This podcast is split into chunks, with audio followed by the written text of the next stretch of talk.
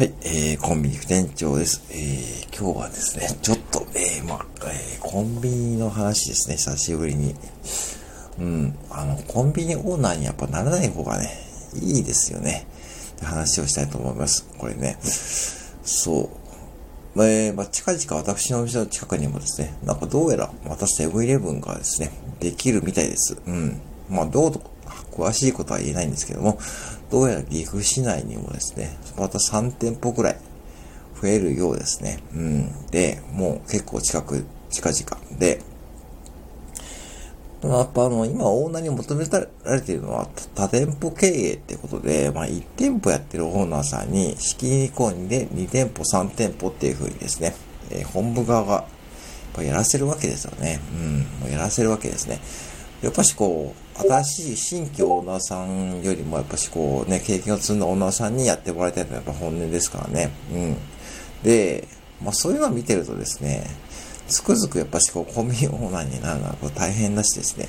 もう絶対やめた方がいいと思います。あのー、うん、絶対っていうかですね、なんだろう、ぶっちゃけあのー、僕もあのね、昔セブンイレブンのオーナー説明会に、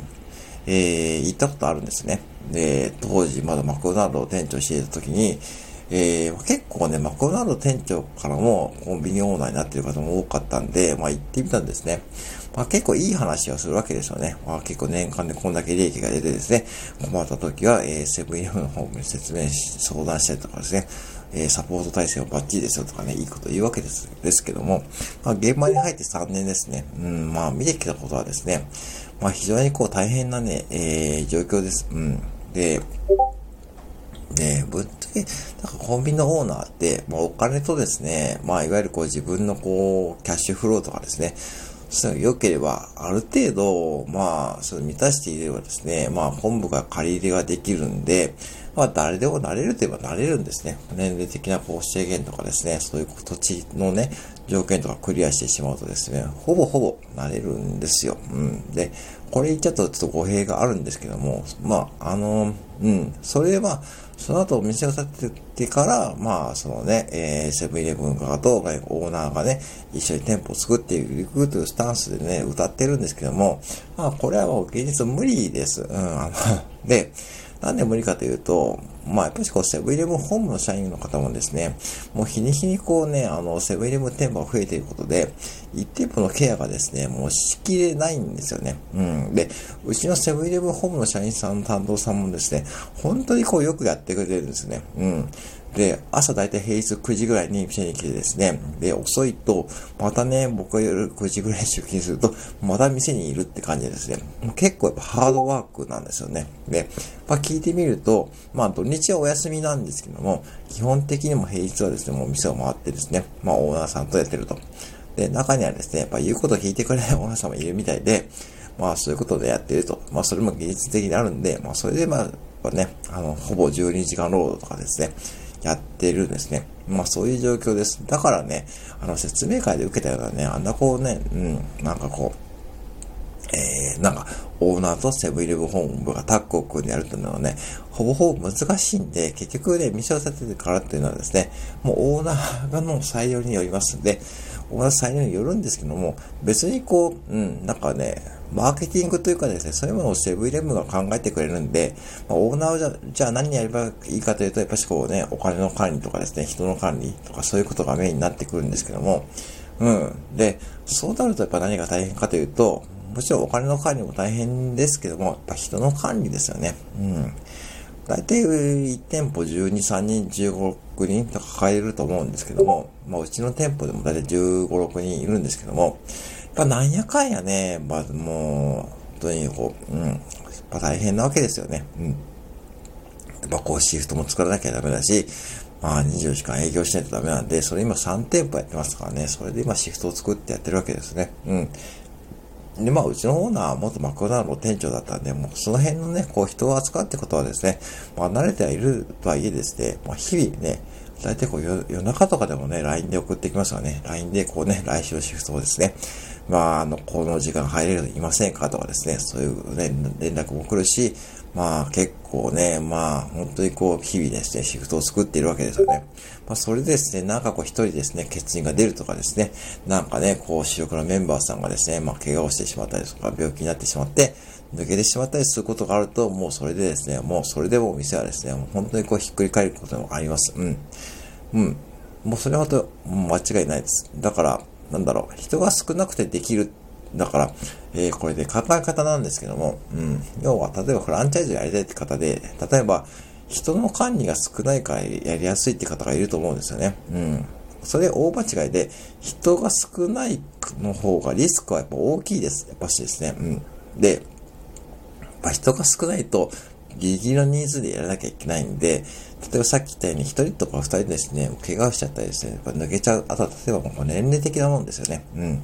もう老眼で画面が見えなくなるとか、そういうのもあります。もう実際あるんですね。そういう方いるんで、まあ、ベテランさんがね、そういうふうにですね、やめていくっていう状況もね、発生してるんですよね。だからそう。だから高齢者、高齢化？うん、従業員の方の高齢化もあるし、うちのね、店舗も本当に上は70代の方も本当多いです。うん。で、夜勤やってる方で、まあ今は元気でやって見えるんですけども、うん。これがこう6年後に果たしてその方々がね、全員ね、じゃあレジの前に立っていられるかって僕は本当それも疑問だし、まあそれでまあね、セブンイレブン側もいろんなこう、施策を考えてくれていると思うんですが、まあでも言うてもまだね、そんなね、高速ではないと思うんですね。だから、えー、そういう意味で考えると、やっぱ人の管理も大変ですよね。っていうことになってくると思います。あとはやっぱし、こう、客層ですよね。もうね、こう、客層もぶっちゃけそんなに、なんだろうな、いいお客さんもいれば、やっぱしね、いろんなお客さんも来るんで、まあ、いろんなこう、日々ですね、まあ、事件とかね、事故が起きるわけですよね。うん、なんかこう、駐車場内で事故ったとかですね、なんかこうね、えー、レジの操作をね、ミスったとかですね、もうこう、うん、そう、だから人為的なミスも起こりやすいんですよね。で、まあ結局、そういう意味でいくとですね、いろんなお客様が来るんで、まあね、昨日もちょっとあったんですけども、その防犯カメラ見せろとかね、言われてるんですよね。まあ、たまたま僕は対応したんで、まあ、なんとかこう、うん、そんなにこう、大ごとにならないんですけども、例えばこれがですね、あの、経験の少ない学生さんの従業員だけの、学生さんの従業員さんだけの時間もあるわけで、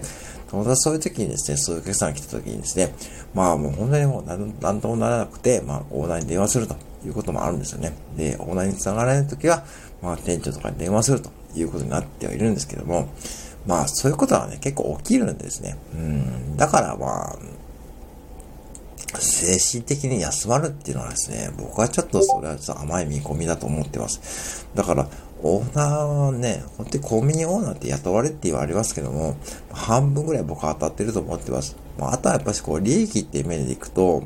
うーん、まあこれもちょっとざっくり考えて想像している範囲でしか言えないんですけども、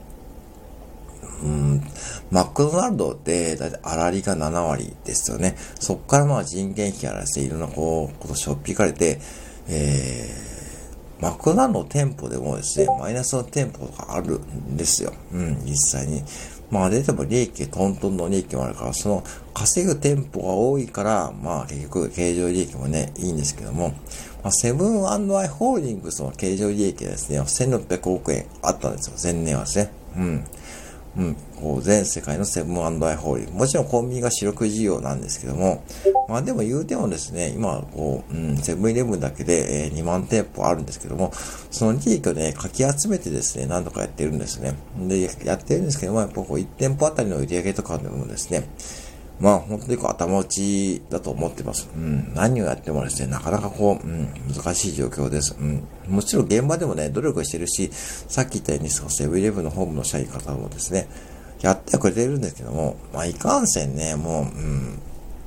まあ、ドラッグストアも、岐阜県はもドラッグストアも全国でも言うトップクラスの、うん、なんか競合ですし、まあ、それでですね、うん、ドミナント戦略をね、やったとしてもですね、もう、本当売り上げを抱えるっても、言ってもですね、まあ、結局売り上げしてもですね、管理項目が増えるだけで、まあ、うん、結局利益もですね、ほんと出にくい商売なんですね。うん。もちろんセブンイレブンホームに払うお金もあるし、で、ざっくり考えるとですね、うん、その、いわゆるこう、ちょっとした副業レベルの利益しかないと思っています。うん、僕のお店は。うん。うん、それぐらいなんです。現実はですね。それぐらいです。だから、普通のサラリーマンよりもちょっといいかなってぐらいの給料だと思っています。だからオーナーさんって。じゃあなんでオーナーになるかっていうと、まあね、一種雇われちゃ嫌だということで、まあ独立されるんだと思うんですけども、うん。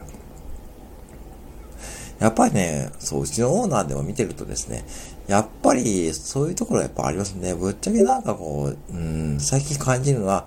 やっぱなんで、なんで、このオーナーはな、オーナーになったんだろうかっていうですね、ちょっとその辺もちょっとすごい疑問だと思ってるし、なんかオーナーをやっていてもですね、なんか楽しそうじゃないんですよね。あんまりこう、うん、そこがやっぱ一番大きいですよね。うん。だから、現実を今見てしまっているのも言ってしま、言ってるんですけども、まあよくね、あの、そう、だからコンビニのね、オーナーってことでね、まあ紹介されていてですね、まあうまくいってるオーナーさんしかですね、まあ載せないですよね。企業の間、こう、ホームページって。うん、うまくいってるオーナーさん、ほんと一握りだと思った方がいいですし、まあそれもやっぱこう、立地にもね、よるし、やっぱ運ですよね。うん。で、やっぱりね、よくあるのはですね、もうそのね、立地がいいところに建てたのに、うん。うちのオーナーの第一店舗、え一店舗もですね、本当立地がいいんですよね。学生さんがこの近くにあるし、ある程度セブンイレブンも近くになかったんですけども、当時ですね。12年前ですね。なかったんですけども、まあ、ウェルシアですね、ドラッグストアができて、えー、300メートルかな ?200 メートルも離れてないかな？うん、たかだかね、そんな歩ける距離の間にウェルシアができました。で、ウェルシアがね、中の10時までやってます。そして、えー、ロースとかですね、えー、約100メートルもしくないうちできました。うん、できました。うん。そうすると、やっぱ、ね、学生、学生さんもだんだん分散されてくるし、それは下宿している学生さんとかはですね、さあ、ウェルシアでペットボトル買うかなって思うし、まあ、それもね、やっぱ知ってました。で、そこでされているベテランの従業員さんの方々とですね、もう口々にですね、本当にもうお客さんが減っちゃってるし、てか、アルバイトをする学生さんも減っちゃったということです。うん。そういう風になっちゃってるんで、もう本当にね、もう先が読めない商売ですし、一度店を立ててしまったらですね、本当十何年契約ですからね。うん。それを維持していくだけで大変です。だからその間には、社会情勢の変化もあるし、そしてまあ、あの、セブンイレブン自体のシステムの変更にもあるんで、それについていけないオーナーさんですね、もうどんどん淘汰されていく時代に突入しているんで、もう誰でもオーナーになれる時代ではないです。ということですね。はい。えー、そんな感じでちょっと今日は辛口に話してみましたけども、ぜひね、あの、そ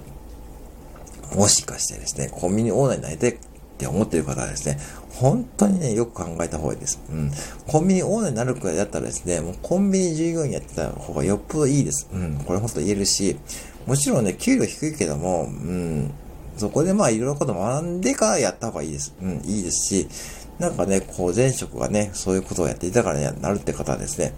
僕は本当にやめた方がいいと思います。はい。以上です。失礼します。